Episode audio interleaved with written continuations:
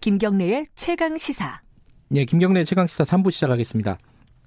윤석열 검찰총장 관련된 얘기를 좀 해보겠습니다.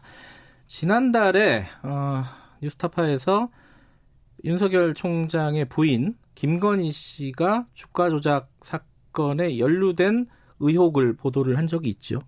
그 이후에 최근에 MBC 스트레이트에서 검찰총장의 장모죠 최모 씨, 최 장모 최 씨가 여러 가지 한, 한 가지 사건은 아닙니다. 여러 가지 사건에 어, 연루가 돼 있고 이건 뭐 돈과 관련된 거죠. 이 사건들마다 어, 고소 고발 이런 송사가 난무를 했었는데 결국은 뭐 최 씨는 다 빠져나가고 다른 당사자들은 유죄를 받았습니다. 그 와중에 문제가 있다 이런 보도를 했습니다.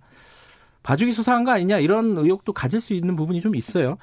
근데 어 지난주 금요일에 유스타파가 또 윤석열 총장의 어 장모 최 씨의 사건에 그 딸이죠 윤석열 총장의 부인 김건희 씨가 여러 가지로 어 깊게 연루가 돼 있다. 이런 보도를 또 했습니다. 사건이 굉장히 복잡합니다. 오늘 좀 전체적으로 좀 정리를 해보는 시간을 가져보면 좋겠습니다. 관련 내용 취재하고 있는 뉴스타파의 시민보 기자 나와 계십니다. 안녕하세요. 예, 안녕하세요. 어, 이 사건이 제가 지금 말씀드린 사건만 해도 네. 적어도 뭐 한 네댓 개의 사건입니다. 그죠? 맞습니다. 예. 예. 어, 어디서부터 시작할까요? 그 금요일 보도한 것부터 시작을 하는데 그거는 스트레이트 보도를 좀 설명을 하면서 시작을 해야 될것 예. 같아요. 일단 크게 보면 네. 어 뉴스타파가 자, 자, 지난달에 보도했던 이 주가 조작 사건 빼고 예. 장모 최 씨가 예. 주도적으로 연루된 사건 중에 어 상대방 네. 그 상대방들이 문제 제기를 하고 있는 사건이 한 네 건 정도 돼요. 네 건. 예, 네건 정도 되고 네. 그 중에서 어, 오늘 저희가 얘기할 건 두 건에 관한 얘기인데요. 하나씩 볼까요? 그럼? 예, 예. 예, 먼저 첫 번째 사건은 어떤 가장 거죠? 오래된 사건입니다. 이게 예. 이른바 정대택 씨 사건. 이분은 실명을 써도 네. 되는 모양이에요. 아, 본인이 어, 본인의 실명이나 예. 얼굴이나 방송에서 많이 내달라고. 오히려. 예, 오랫동안 이분이 주장을 해왔는데 아무도 예. 들어주는 언론이 없었기 때문에 본인은 지금 굉장히 그런 걸 원하고 있는 상황입니다. 일단 이름을 정대택 사건이라고 이름 예. 붙이고 예. 그 사건은 어떤 사건인지 개요부터 간단하게. 예. 그러니까 이제 어 IMF 때 네. 많은 회사들이 망했잖아요. 네. 망하고 건물도 막 경매에 넘어가고 막 이런 일이 벌어졌는데 그 당시에 망했던 회사 중에 하나가 송파구 오금동에 있는 스포츠센터가 하나 있어요. 네. 어, 이 센터가 굉장히 크거든요. 네. 음, 당시 감정가가 300억 정도 되는. 어, 그냥 뭐 예. 그 다, 작은 건물이 아니군요. 예, 예. 예. 회원이 한 1,500명 정도 음, 되고 그런 네. 스포츠 센터가 있었는데 이게 이제 파산이 된 거죠. 네. 그래서 여기에 근저당부 채권이 걸려 있었어요. 그러니까 300억짜리 건물에 한 150억짜리가 걸려 있었고. 네. 근데 이게 아무도 이제 안 사가니까 네. 정대택 씨가 이 스포츠 센터에 깊이 관여를 하면서 어떤 네. 생각을 했냐면 아, 요 근저당부 채권을 내가 좀 싸게 사면 나중에 이 건물이 언젠가 누구한테 팔릴 텐데 어, 싸게 산 만큼 차익을 볼 수 있겠다. 으흠. 이렇게 지금 생각을 한 거예요. 네. 그이 백방으로 알아보고 다니고 사업 계획서도 세우고 권리 분석도 막 하면서 네. 계획을 딱 짜죠. 그래서 이제 최종적으로 수립된 계획이 99억 원을 주고 153억 원짜리, 아 152억 원짜리 근저당부 채권을 사자. 으흠. 그리고 나중에 이 건물이 경매로 팔리면 152억을 받아서 한 네. 50억 남길 수 있겠다. 네. 이렇게 된 거예요. 네. 근데 99억 중에 한 89억, 90억 정도는 금융기관에서 채권 그 대출을, 대출을 받기로 되어 네. 있었어요. 그러니까 10억 원이 필요한 상황이었어요. 20억 원을 대줄 사람을 찾다가 누군가의 소개로 재력가라는 최모 씨를 만나게 되는 거예요. 이 최 씨가 바로 현재 윤석열 총장의 장모인 최 씨입니다. 그래갖고 예. 실제로 근저당부 채권을 샀죠. 샀어요. 거기까지는 뭐 잘 진행이 잘 됐네. 됐어요. 잘 예. 되고 또 금방 팔렸어요. 이게 어허. 이 건물이 경매가 금방 팔렸어요. 그래서 99억 투자해서 152억을 번 거예요. 다섯 달 만에. 한 50억을 다섯 예. 달 만에. 예. 예. 그런데 이 명의를 이제 최 씨 명의로 했거든요. 네. 그러니까 이제 둘이 이제 사업을 할 때 약정을 했습니다. 네. 이익이 생기면 딱 반씩 나누자. 너는 돈 되고 나는 정보를 냈으니까 그렇죠. 반씩 나누자. 단순히 네. 정보 차원이 아니고 네. 굉장히 복잡한 일을 한 거예요. 아, 실무를 내가 다 진행했으니까. 네, 네. 그랬는데 최 씨가 돈을 안 줍니다. 돈을 안 줘요. 그러니까 이제 어 이거 이 사람이 딴 생각하고 있나 보다 하고 정대택 씨가 가압류를 걸어요. 음. 26억에 대해서. 네. 아, 자기가 50억 중에 자기가 받을 몫에 대해서 반을 네. 가압류를 걸었다. 예. 걸었는데 갑자기 최 씨가 정 씨를 상대로 소송을 겁니다. 음.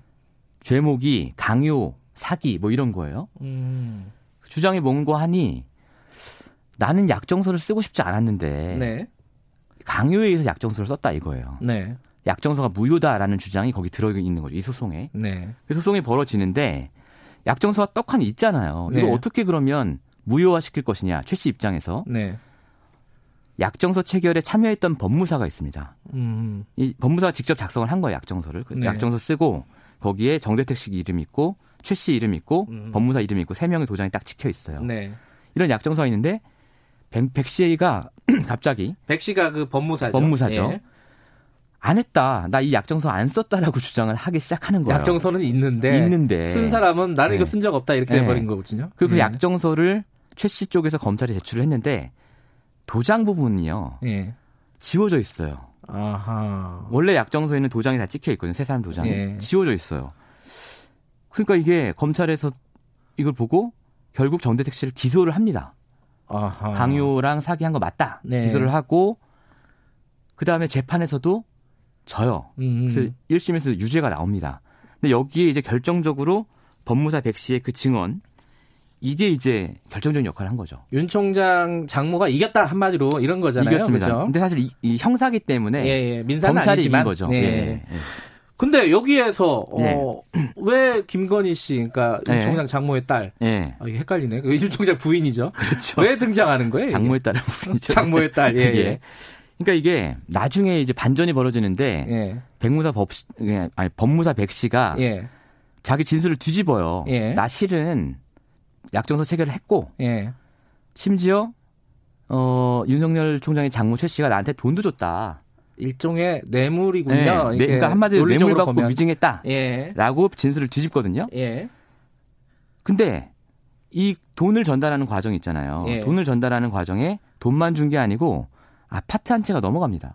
아, 그 법무사한테 예. 위증을 예. 돈을 받고 위증을 한 법무사한테 그렇죠. 어, 아파트가 넘어갔다. 근데 이 아파트의 명의가 바로 김건희 씨, 이제 음. 개명 전 이름인 김명진 명의로 되어 있다는 거예요. 음. 그러니까 뭐 정리하면은 어 어떤 50억 그러니까 양쪽이 25억씩 갈라먹기로 예. 했는데 예. 그 분쟁이 붙었는데 그 분쟁에 중요한 증인으로 예. 어, 법무사가 위증을 했고 예. 그 위증의 대가로 네. 뭐 현금도 2억 원 받았고 그리고 그렇죠. 아파트도 받았는데 그 아파트가 김건희 씨다. 예. 김건희 씨의 명의다. 예. 근데 음. 명의일 뿐만 아니라 네. 이제 처음에는 김건희 씨도 잘 몰랐을 수 있는 것 같아요. 왜냐하면 그 검찰 진술 조서를 보면 어 어머 엄마가 예. 우리 엄마가 아파트를 백 씨한테 넘겼는데 예. 대출이 내 이름으로 돼 있는 대출이 거기 있는데 음. 이자가 내 통장에서 계속 빠져나갔다. 그래서 자기가 음. 엄마한테 얘기를 했다. 음. 아니 아파트를 넘겼으면 대출도 그쪽에 가져가야지. 네. 왜 대출은 내 이름으로 돼 있냐 계속. 네. 이렇게 문제 제기를 한 거예요 엄마한테. 사실인지 아닌지는 사실 몰라요. 네. 본인의 주장이니까. 그러니까 엄마가 야 그럼 네가 법무사 찾아가서 한번 자, 얘기 잘해봐 이렇게 음. 돼요. 네. 그러니까 김건희 씨가 법무사를 찾아가죠. 네. 대출 좀 가져가시라. 예. 근데 법무사 백 씨가 갑자기 무슨 소리냐. 우리는 이것보다 훨씬 더 돈을 많이 받기로 했는데 네. 겨우 이거밖에 안 받은 거다. 음. 이렇게 주장하면서 화를 내요. 음. 그러니까 정상적이라면 아 미안합니다고 대출 가져가야 되잖아요. 왜냐 아파트를 음. 외견상은 거래를 한 거거든요. 네. 그러니까 김국 씨, 어 그래요? 하더니 집에 와서 돈을 1억 원을 마련해 엄마한테 돈을 1억 원을 받아요. 네. 그 돈을 또 가지고 갑니다. 그러니까 이거는 정상적인 거래라고 도저히 볼 수 없는 정황인 거죠. 왜냐하면 음. 대출도 안 가져갔는데 네. 대출 가져가라고 따지러 갔는데 오히려 돈을 또 갖다 주러 간 거예요. 직접. 자, 그 여기까지 네. 어 김건희 씨도 음. 이 사건에 연루가 돼 있다. 예. 그럼 그 이후에는 사건이 어떻게 정재택 씨는 계속 억울하다고 주장을 했잖아요. 그럼 그 그게 기가 막힌 일이 벌어지는데 네. 법무사 백 씨가 진술 번복을 했잖아요. 예. 본인 입장에서 진실을 말한 거잖아요. 예. 정확히 8일 뒤에 이 사람이 구속이 돼요. 법무사가요? 네. 어. 근데 혐의가 변호사법 위반이에요. 예. 이, 이 내용을 들여다본 즉슨 법무사잖아요. 예. 변호사가 아니고 법무사인데 최 씨로부터 2억 원을 받고 법률 자문을 해준 게 변호사법 위반이다. 라는 거예요. 자격이 없는 사람이 법률 자문을 해줬, 해줬 으니까. 네. 근데 백 씨는 아니 그게 아니고 2억은 내가 뇌물로 받은 돈이고 예. 최 씨가 다른 짱짱한 정관 변호사들 많이 선임했는데 그 사람들한테도 800만 원씩 주고 선임을 했는데 법무사이 나한테 어떻게 2억을 주고 법률 상담을 받냐? 네. 이거는 법률 상담의 대가가 아니라 위증의 대가다라고 네. 계속 주장을 해요. 네. 그럼에도 불구하고 구속이 되고 유죄를 받아서 징역 2년의 실형을 살게 됩니다. 이 사람이. 법무사가. 네. 네. 징역 2년 살고 나와서 너무 억울하잖아요. 본인도. 네.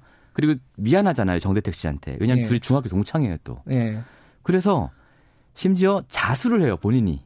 아하. 나 변호사법 위반을 살고 나왔는데 실은 변호사법 위반한 게 아니고 나는 뇌물 받고 위증한 사람입니다. 나를 위증 혐의로 처벌해 주세요라고 자수를 해요. 네, 네, 네. 그리고 그 자수를 근거로 정대택 씨도 이제 그 윤석열 최 씨하고 김건희 씨를 고소를 또 하죠. 예. 그런데 자수한 사건도 고소한 사건도 전부 불기소가 되고요. 예.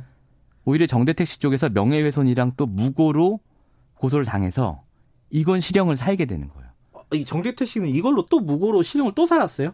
무고로 실형을 두 번 살았어요. 아하. 근데 첫 번째 실형 산 거는 한 10, 10년도 넘은 일이지만 예. 최근에 실형 살고 나온 거는 2007년도예요. 아 2017년도예요.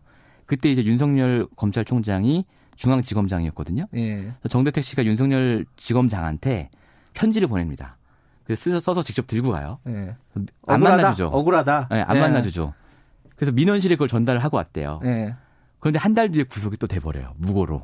아, 억울하다고 탄원을 했는데. 네, 물론 그것과 이거 사이에 연관이 있는지 없는지는 모릅니다만. 그렇죠. 시점, 네. 시점상으로 볼 때 그렇다는 얘기입니다. 어쨌든 예. 이 사건이 벌어졌던 그 실제로 50억 그 사건이 벌어졌던 거는 예.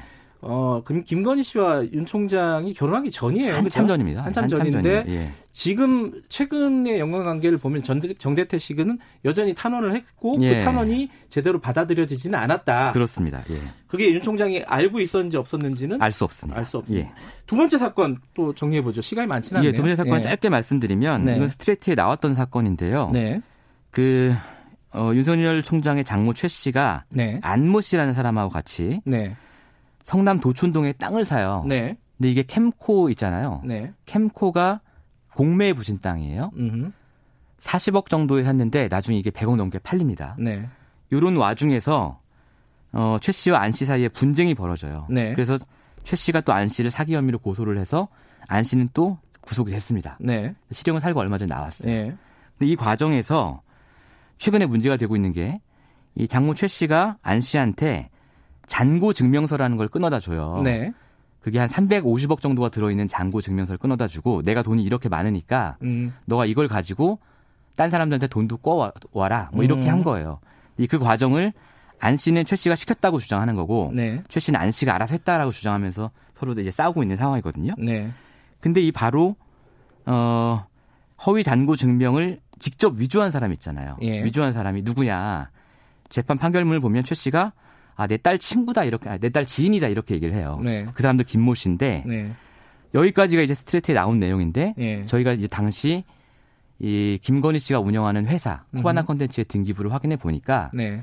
이 장고 증명서 직접 위조한 사람이 당시 코바나 컨텐츠의 감사로 재직하고 있었다는 거예요. 그러니까 이건 단순한 지인이 아니고 네. 훨씬 가까이 있었다는 얘기고 또한 예. 가지 얘기는 뭐냐면 네.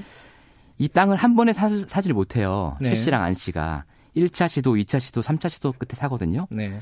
2차 시도에서 실패하고 계약금 집어넣는 게 떼였어요. 네. 그러니까 이제 안 씨가 아, 최 씨한테 돈 1,500원을 주면 내가 관계자들을 로비를 해가지고 네. 떼인 계약금을 되찾아오겠다라고 얘기를 해요. 그래서 최 씨가 1,500을 줍니다. 음흠. 근데 그 1,500을 준 명의가 보낸 사람이 또 김건희 씨였다는 거예요. 아, 최 씨가 아니라요? 네. 어허. 그러니까 이 안 씨가 자기 계좌 그 내역을 보여줬는데 네. 거기에 이름이 딱 찍혀 있는 거예요. 음, 김건희 그러니까, 씨 이름으로? 네. 접대비도 김건희 씨 이름으로 줬고 예. 허위 가짜 잔고 증명도 김건희 씨 회사에 다니던 감사가 했다. 네. 이거죠. 그러니까 이 사건이 단순히 최 씨가 벌인 일이겠느냐라는 음. 합리적인 의심이 든다. 뭐 이런 정도의 얘기입니다. 그러니까 이게 두 가지 사건 뭐 다른 사건들을 설명할 시간은 없을 것 같고 네. 두 가지 사건 다 이제 윤석열 총장의 장모 최 씨가 얽혀 있는 예. 어, 대규모 예. 수십억 대의 금융 아 이제 그뭐 투자 사건인데 예. 그 법적인 분쟁이 붙었는데 상대방만 다 처벌을 받고 맞아요. 최 씨는 네. 전혀 네. 아, 그 정대택 씨 사건에서 예. 위증죄로 벌금 50만 원을 받은 적이 있습니다. 벌금 50만 원을 받았다. 예. 근데 거기까지는 나와 있고 그리고 그 딸인 최 음. 어, 김건희 씨 같은 예. 경우에는 다 연루가 돼 있는데 검찰 조사는 받았나요? 전혀 안 받았죠. 예, 전혀 안 받았습니다. 아까 뭐 저 검찰 진술이라든가 이런 아, 부분은 어떤 부분이에요? 그 사건에선 받았어요. 근데 그 음. 그 사건에서 본 사건이 아니고 나중에 서로 막 위증이다, 무고다 막 이렇게 서로 고소전이 왔다 갔다 하잖아요. 네. 그때 조사를 한번 받았습니다. 예. 그 참고인이었겠죠? 참고인 피의자는 아니었을 예. 거고. 근데 이제 또 핵심은 이 과정에서 윤석열 총장이 네. 어떤 영향력을 행사했느냐. 예. 이거는 취재가 된 부분이 있습니까? 어, 알 수 없습니다. 예. 알수 없는데 이제 그 정대택 씨 사건 같은 경우는 사건의 발생은 이제 결혼 전이니까 네. 어 당연히 개입을 하지 않았을 거라고 생각은 하고요. 예. 물론 이제 교제 시점이 언제냐 이게 또 중요한 변수입니다만 네. 나중에 이게 법적인 분쟁으로 막 복잡하게 이제 진행될 때 네. 이때는 개입했을 가능성이 없지는 않죠. 음. 그리고 사실은 정대택 씨가 그걸 가지고 어 대검에다가 민원을 넣었어요. 음흠. 이 사건에 개입했다. 네. 그리고 어, 검찰에서 윤석열 총장을 징계를 내렸습니다. 음, 아, 그래요? 예, 징계를 오. 내렸는데 징계 사유가 예. 정확히 정대택 씨가 진정을 넣었기 때문인지 예. 아니면 다른 건이 발견됐기 때문인지는 알 수가 없어요. 아, 징계 사유가 지금 명확히 공개가 안 돼 있어요. 예. 아하. 그러니까 이제 어, 민원을 넣은 것에 대한 회신으로 예. 아, 징계 1개월이 내려졌습니다. 네. 라는 답신이 온 것만 지금 알고 있는 거지 음흠. 징계 사유를 정확히 알 수 없습니다. 예. 지금 뭐 검찰에서 뭐 여러 가지 문제 제기가 계속 진행이 되면서 예. 이 부분에 대해서 뭐, 뭐, 한번 들여다보겠다, 뭐, 이런 반응은 있습니까? 그러니까 이제 또 이 두 가지 사건 말고 또 다른 사건의 피해자가, 예. 어, 장모 최 씨를 고소고발을 했어요. 예. 고소고발을 하면서 허위 잔고 증명서도 수사해달라고 지금 했어요. 예. 근데 두 군데나 넣었어요. 하나는 경찰청에 넣고 아하하. 하나는 의정부 지검에 넣어서 아, 예. 두 군데서 지금 수사를 진행하고 있습니다. 두 군데다 하고 있어요? 예. 음, 어떻게 될지 한번 봐야겠네요. 잘 지켜봐야 될 것 같습니다. 추가로 계속 취재하시나요? 예, 뭐 할 수밖에 없는 상황인 것 같습니다. 알겠습니다. 네. 뭐 추가적인 내용이 나오면 다시 한번 모시겠습니다. 고맙습니다. 예, 고맙습니다. 뉴스타파 시민보 기자였습니다.